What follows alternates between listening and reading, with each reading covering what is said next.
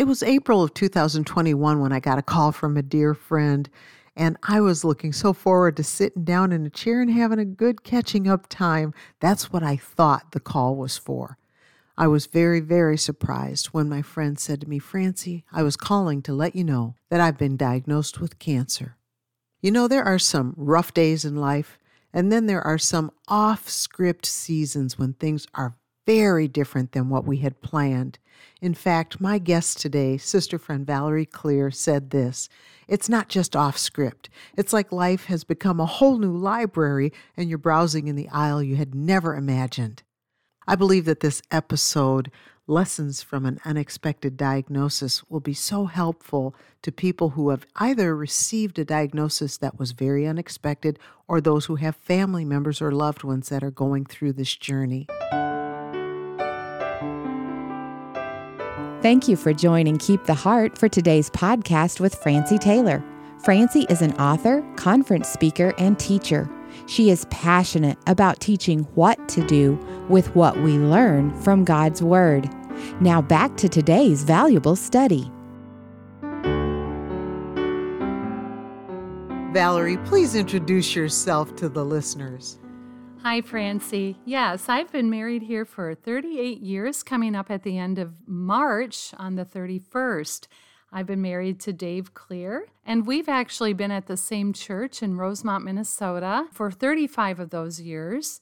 And he's been the associate pastor and now the senior pastor for the past 20 years. So I've been a pastor's wife. I'm a mother of two children who are grown, and our son Jonathan just became a pastor up in Michigan, and they he and his wife Lacey have two daughters. And I have another daughter, Cindy, who lives close by us in Minnesota. So we are excitedly going through these midlife years. I can't have anyone in my home without wanting to do a podcast with them. So I've asked Valerie if we could do an episode about her cancer journey and what to do spiritually when life takes such a dramatic turn. You'll find that her insights apply to many areas of life, regardless of the trial. We're going to cover this in five simple points, and they're really meant to be something to help anybody in whatever it is that's happened in your life that's gone off script. But point number one change is part of life. Proverbs 20, verse 24 tells us this Man's goings are of the Lord. How can a man then understand his own way?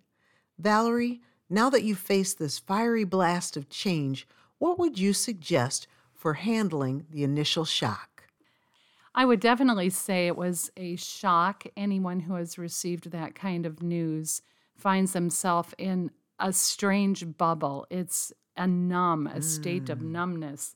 But after telling my husband and my mom, I found myself a good few trusted friends. I would say secure a few trusted inner circle friends that you can rely on for prayer and someone who will help you along this journey.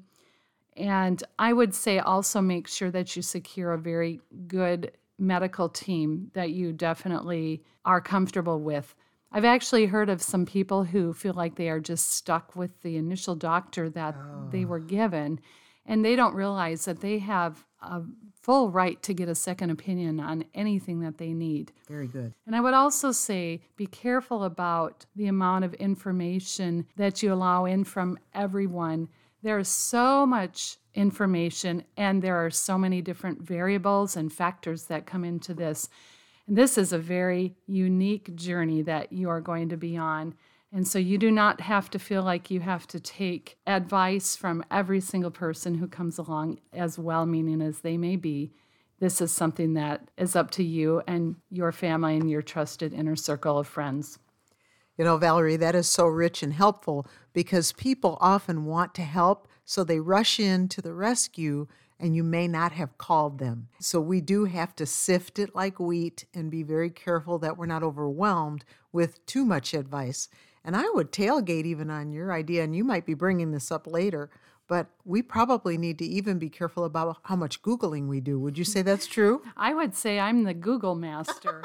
oh, yes. Oh, dear. I, oh, although no. I have to tell you, when I heard this diagnosis, I had stage three, grade three breast cancer. Mm. And I was not interested in hearing the morbid statistics at that time because I was in mm. a fight now for my life and I needed to hear the good reports and I, I did not need to have all kinds of negative things coming across my pathway.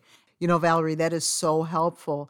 You know, I noticed that you had habits along the way because you and I had phone conversations, and I was not hearing a downhearted woman. That's not to say you didn't have days or moments that were hard, but what spiritual habits are helping you through this journey? And I say are helping you because you're not done with treatments yet, are you? No, I'm not done with treatments, and I can speak to that here in just a moment. But we hear it all the time Bible and prayer. But I'm telling you, Francie, it doesn't matter what we know if we don't do it. Exactly. We all have heard it our whole lives, but it really is our lifeline. And I will tell you also that I picked up journaling more so. One of the things that I put at the very beginning was a verse, Isaiah 61 and verse 3 to appoint unto them that mourn in Zion, to give unto them beauty for ashes, the oil of joy for mourning, the garment of praise for the spirit of heaviness, that they might be called trees of righteousness, the planting of the Lord, that he may be glorified. And that became my theme through this journey. I really, truly wanted the Lord to be glorified. But I also would say that just looking for God in everyday situations was a great big help for me. He is everywhere, you know, Francie. If we'll just open up our eyes, we don't even have to look very far to realize He's there. He's a still small voice. Mm-hmm. We just have to quiet our hearts down. We have to quiet our lives down and listen and mm. look, and He's there. Oh, that is excellent. I think we tend to forget that 1 Corinthians 6:20 says, "For ye are bought with a price, therefore glorify God in your body and in your spirit, which are God's." We tend to get imbalanced. Sometimes we're focusing all on the spirit, not the body. Sometimes we're focusing too much on the body, not the spirit. What would you say you're doing for your habits in both areas? we started studying into the whole area of health here and realizing how nutrition, our stress reduction, proper rest, exercise, and there's even more aspects to it. But those four things, especially, are main pillars. One of those can be broken down and the whole structure can still stay standing. But if you start chipping away at all four of those pillars, mm. pretty soon our health, your health is going to start breaking down. And I found as I looked at, back onto these, um, all of those things were greatly lacking in my life. And so it was no doubt that I was going to be getting sick.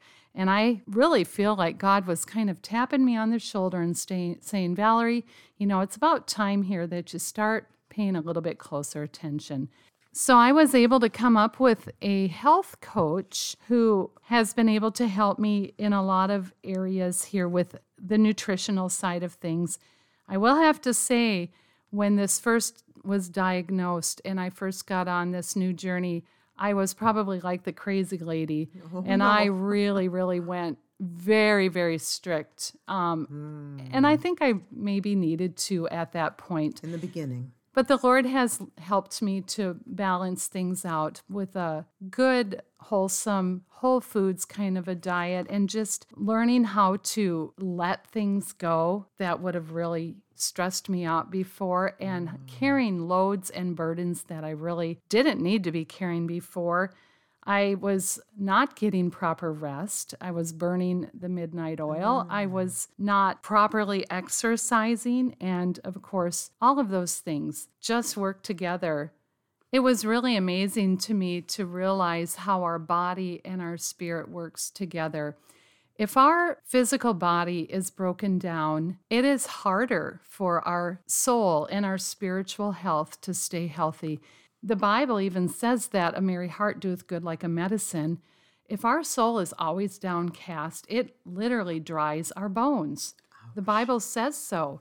To realize that these things all are so interconnected was a mm. real, real interesting thing of studying. And I have not arrived by any means. I am still learning this. This is a real journey that we're on here.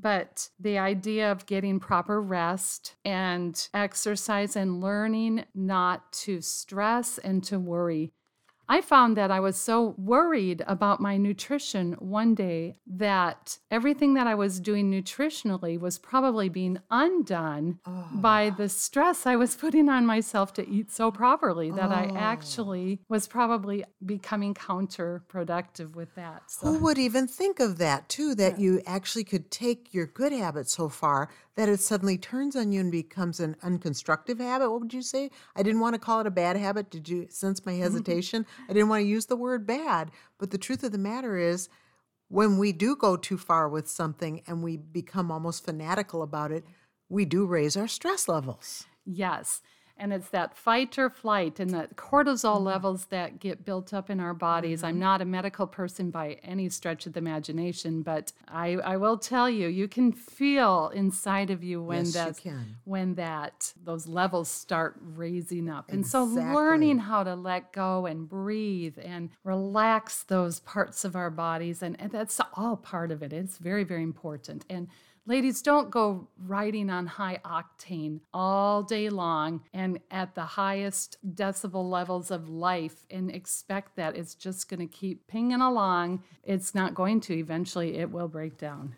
That is such good counsel. And actually, for all of us, I'm listening to you and I'm thinking this is for you too, Francie, because you know I'm a driver type A kind of a personality. But I noticed that you mentioned the rest as key. And I think that we find cheat areas, you know, like people have cheat days in their diet. I think we get these cheat areas in our mm. minds like, well, I can cheat a little bit on that sleep thing. I can get by with it. But the truth of the matter is, the way God designed us, He designed us to need rest. And so we're actually trying to cheat a design that's not going to work, is it? I will tell you that in some of my studies here, I've learned that if you stay awake from 10 p.m. to about 2 a.m., that it might have some indication perhaps on your liver function and your actual bodily functions. And then if mm. you're awake with insomnia from 2 a.m. until perhaps 6 a.m., it could very easily be an emotionally based reason for why you're having insomnia. So I'm mm. not giving that a broad brush at all, but in just in my studies, it does seem that the first half of the night is physically related. The second half of the night is emotionally related. So, oh. as you're oh. going through your prayer times and looking at things, perhaps you might want to take a look at what you're eating if you can't get to sleep at the first half of the night, or you might want to take a look at what is bothering my mind the second half of the night. Oh, you just made a commercial for being careful what we allow into our eye gates. I'm telling you, Valerie, that is spot on if we had no researchers. Because if the last thing that went into our eyes, heart, and mind before bedtime was somehow upsetting, mm-hmm. disturbing, agitating, for example, right now we know that one of the biggest things in the news is the war over in Europe if I digest that before bedtime, I should expect that I'm going to have disturbed sleep because, frankly, I set the timer for it, right? Absolutely. And that's one of the reasons why it's a good idea to turn that technology off maybe an hour or so. Get a good bedtime routine set up where you your body can just quietly start to settle down and I realize if you've got little children or you're a shift worker, that's not always an easy thing. But ask the Lord for wisdom and how He can help you to be able to make little changes. And that's another thing that I'm learning.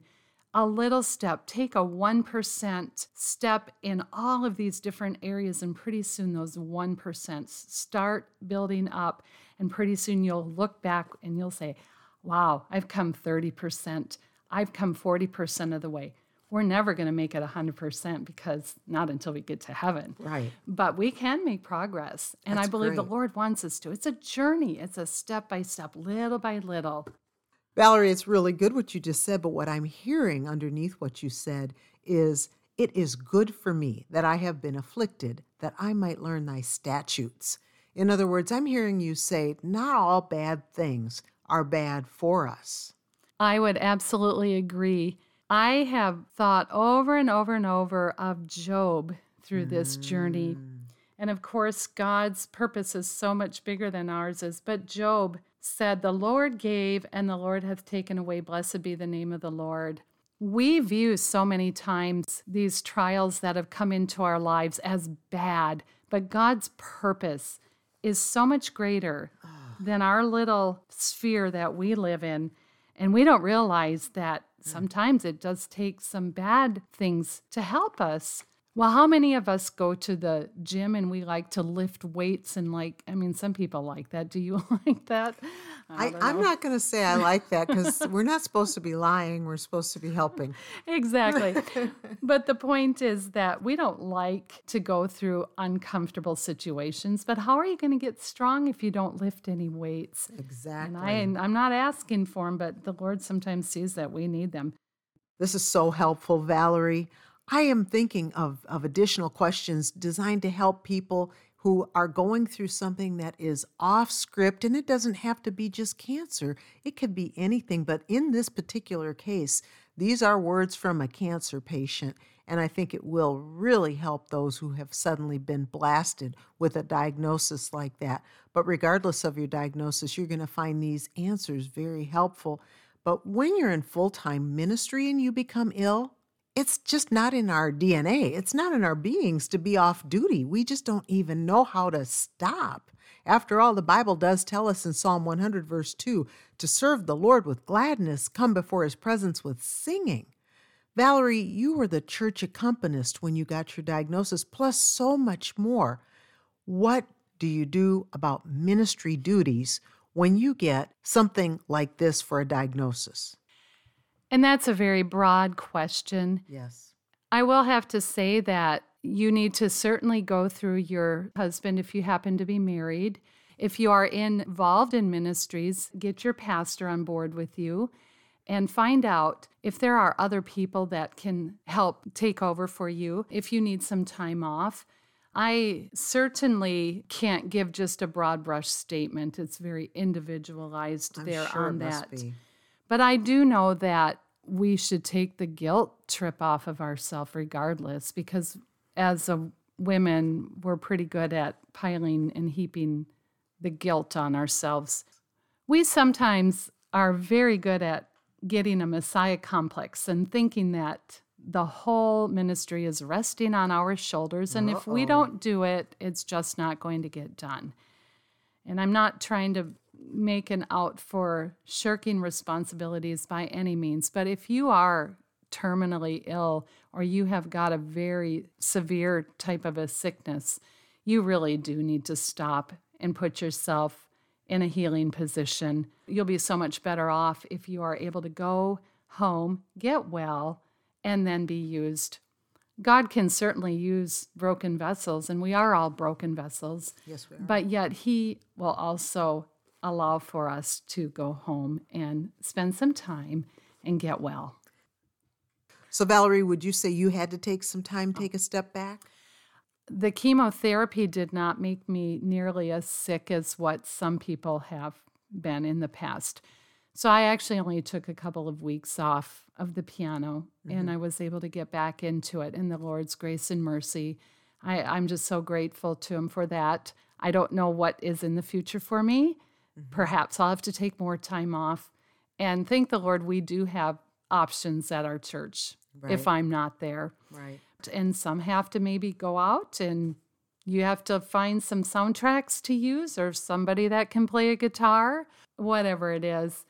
There's so many friends that will come up to you during this time and probably say, Whatever it is that you need, let me know. I hope they mean that. We don't like to ask if we don't have to, but there may be some times where you really do need to call them up on the phone and don't worry about it and say, I really do need your help. They offered, so go ahead and ask. Don't feel guilty about that. That is so good. And for anyone listening who's terrible at asking for help, you just heard it here. We have to set that aside and we have to get out of our comfort zone because we're already dealing with enough. So it might make you feel better not to ask for help, but will it help you to not ask for help. There's where we have to be mm-hmm. realistic. I just so appreciate this feedback from Valerie. Number four out of five, it's not uncommon for health challenges to put extreme stress on marriage. Now, we're talking about a marriage point here. It's still going to help those who have extreme stress in any area. But Ephesians 5:33 in particular says, "Nevertheless, let every one of you in particular so love his wife even as himself, and the wife see that she reverence her husband." Now, when life goes off script, a lot of times principles that we know, we stop doing because we're in crisis mode. We know that all couples are unique, but Valerie, how did you and Pastor Clear handle this really dramatic news as a couple? The very first thing that we did was hug each other and cry. of course, you would. Yeah. And I think that it's important for the person who's going through a very difficult time to realize that their spouse has also got a major, major life altering situation in front of them. They're also looking at it uh, financially in the future. What if the Lord takes my spouse home early? Mm-hmm. And if you have a husband, perhaps they will keep that quieter. For me, I'll just blurt it right out and tell my fears. My husband will not do that. He does mm. not do that. He tries to be the rock for me. And um, hmm. I will tell you, though, that I've had a few little door glimpses that this has not been so easy for him. I have found that it was helpful for me not to just always bemoan my woes to him every single day. Mm. As much as possible, try and maintain as much normalcy as possible. Valerie, you are like a walking Bible. Sometimes some of the things you say immediately make a verse fly up into my mind. And I'm thinking that that sounds like Philippians 2, where we're not supposed to look only on our own things, but also on the things of others. So, what I think I hear you saying is that, yes, you got the cancer diagnosis, but likewise, your husband got the cancer diagnosis. He did. And our family members, we need to be very patient with them and realize that not every single person is going to react the same way we did. And they have to go through a process of finding out what God has for them and perhaps mm. grief, whatever it is, the process that they're going through. But it is it's very real and it's very scary. Yes, it can be. I remember when Norm was going through his cancer treatments, there would be some nights where we couldn't get him comfortable. And the hyper focus at that point in my life became make Norman have a better world, hmm. make his whole existence as comfortable as possible. And by focusing on helping him that way, and the Lord really helped me help him because I wouldn't have had that kind of a depth of strength. But by, by just keeping my focus on trying to be the servant wife, mm-hmm. it made such a difference and it actually sweetened our relationship in such an unusual way. Sometimes we weren't thinking about cancer. Sometimes we would just be sitting slumped over on each other, laughing and talking about some of mm-hmm. anything or, or, or nothing. But we knew that it was the grace of God that gave us those moments of quiet. But likewise, we also knew that God would walk us through the times when things were very uncomfortable. And we both had to focus on making sure we were watching out for each other. Mm-hmm. I became a caregiver. He became a very sick man. You all had the reverse. Your husband had some caregiving roles, I'm sure, in there, and you were at one point extremely ill. When we found this out, of course, we just were devastated together. Yeah. And we hugged each other, held on to each other, cried, and prayed. And I'm grateful for a godly husband who will do that with me. We were able to set up an office at home where he was able to study and work from there a little bit more. It ended up that I was not overly sick from the chemo, so life was able to continue. However, I will say that there's a lot of people who do not have that same option out It's there true. As what we went through. And we don't know what the future holds, as I said already before. Well, Valerie, this has been such a helpful discussion. In wrapping it up, life doesn't come with a trouble free guarantee. Job made this observation in Job 5 7. Yet man is born unto trouble as the sparks fly upward. How would you suggest that people manage their expectations for having something hard enter into their lives? That's a good question, Francie. From the very beginning, we tried to always look that God's purpose is so much bigger than us right here, mm. realizing that we cannot grow without that resistance and that fire. I think I even mentioned this earlier. Yes. But our expectations are that God does not really owe us this perfect life without any kind of problems. Our greatest growth really does come when that fire gets a little bit hotter. Ah, The f- afflictions, it is good for me that I have been afflicted. So don't expect that we are going to grow without having some trials. You know, Valerie, we almost have a tendency to get ideas that we're not supposed to have trials, which is actually not biblical in thinking. But we can tell we're thinking like that if we ever have the thought, why me? I used to hear it said when I was in college, Mrs. Evans, she would say, Why not me? And there's where we get hung up. We would like it to not be us, but we wouldn't want it to actually happen to anyone, would we? Of course not. We'd never want it to happen to anyone. One of the things that happens when we go through a trial though is it become helps you to become aware of other people who are going through a difficult time in a whole new way. When my dad got cancer, he just said, you know, I suppose at some point we're all going to have something bad happen to us. I remember looking at my little diffuser and I was watching the vapor come out. Mm. And I was watching the short vapors and then I was watching the long vapors. And it was mesmerizing to me. And I was picturing those short ones being just a few years and the tall ones being 90 years. And I realized life is a vapor. Our expectations are that we are going to all leave this life someday. And so to have any other expectation is a wrong kind of an expectation. And the whole purpose God wants us is to glorify Him, and He will lovingly send into our lives what we need as we are humble towards the Lord and allow Him to do His work in our lives. And I think it helps us to remember we have to sometimes take a hard look at what is it we're telling ourselves. If we're telling ourselves, I don't deserve to be sick, I didn't do anything wrong, we need to take a step back from that kind of thinking.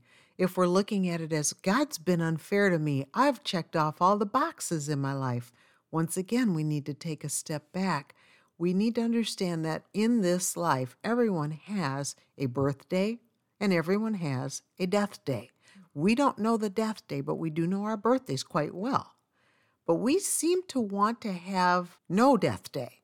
Absolutely. I can hear you there. When your mortality is slapped up in front of your face Exactly. like a brick wall, and all of a sudden you realize this is not, this life is not forever. And my days, I'm going to be 59, I'm going to be 60 years old coming up here, actually, on my next birthday. Uh oh, that's a big Ah, one. that's a big one. I know I just told my age, didn't I?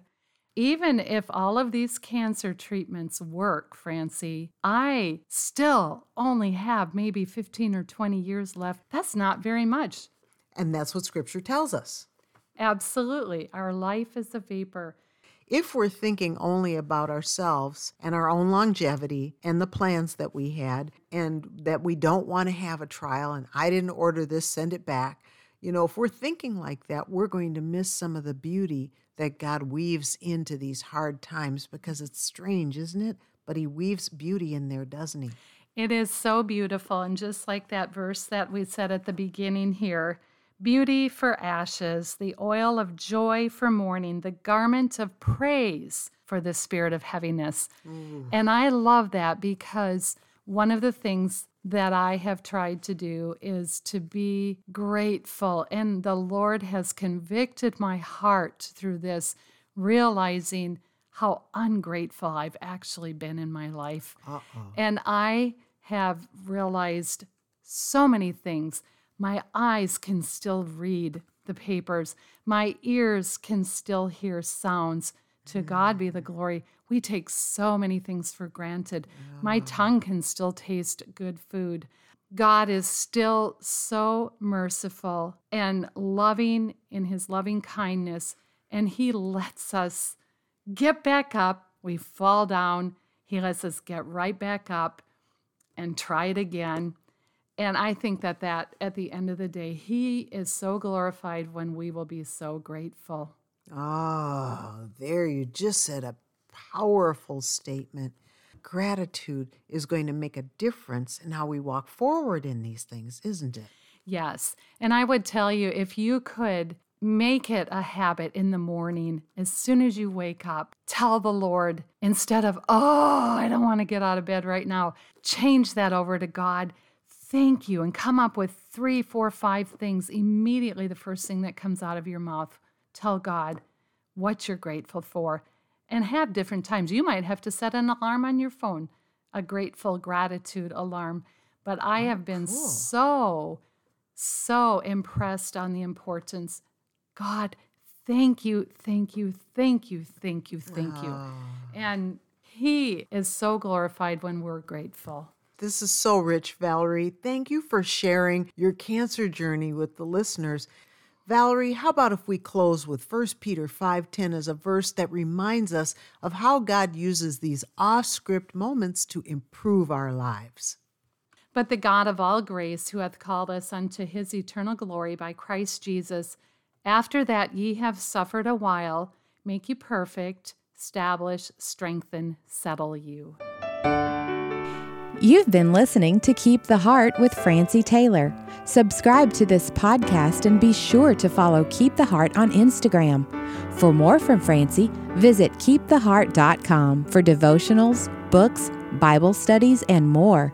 Visit keeptheheart.com today. Thank you for listening.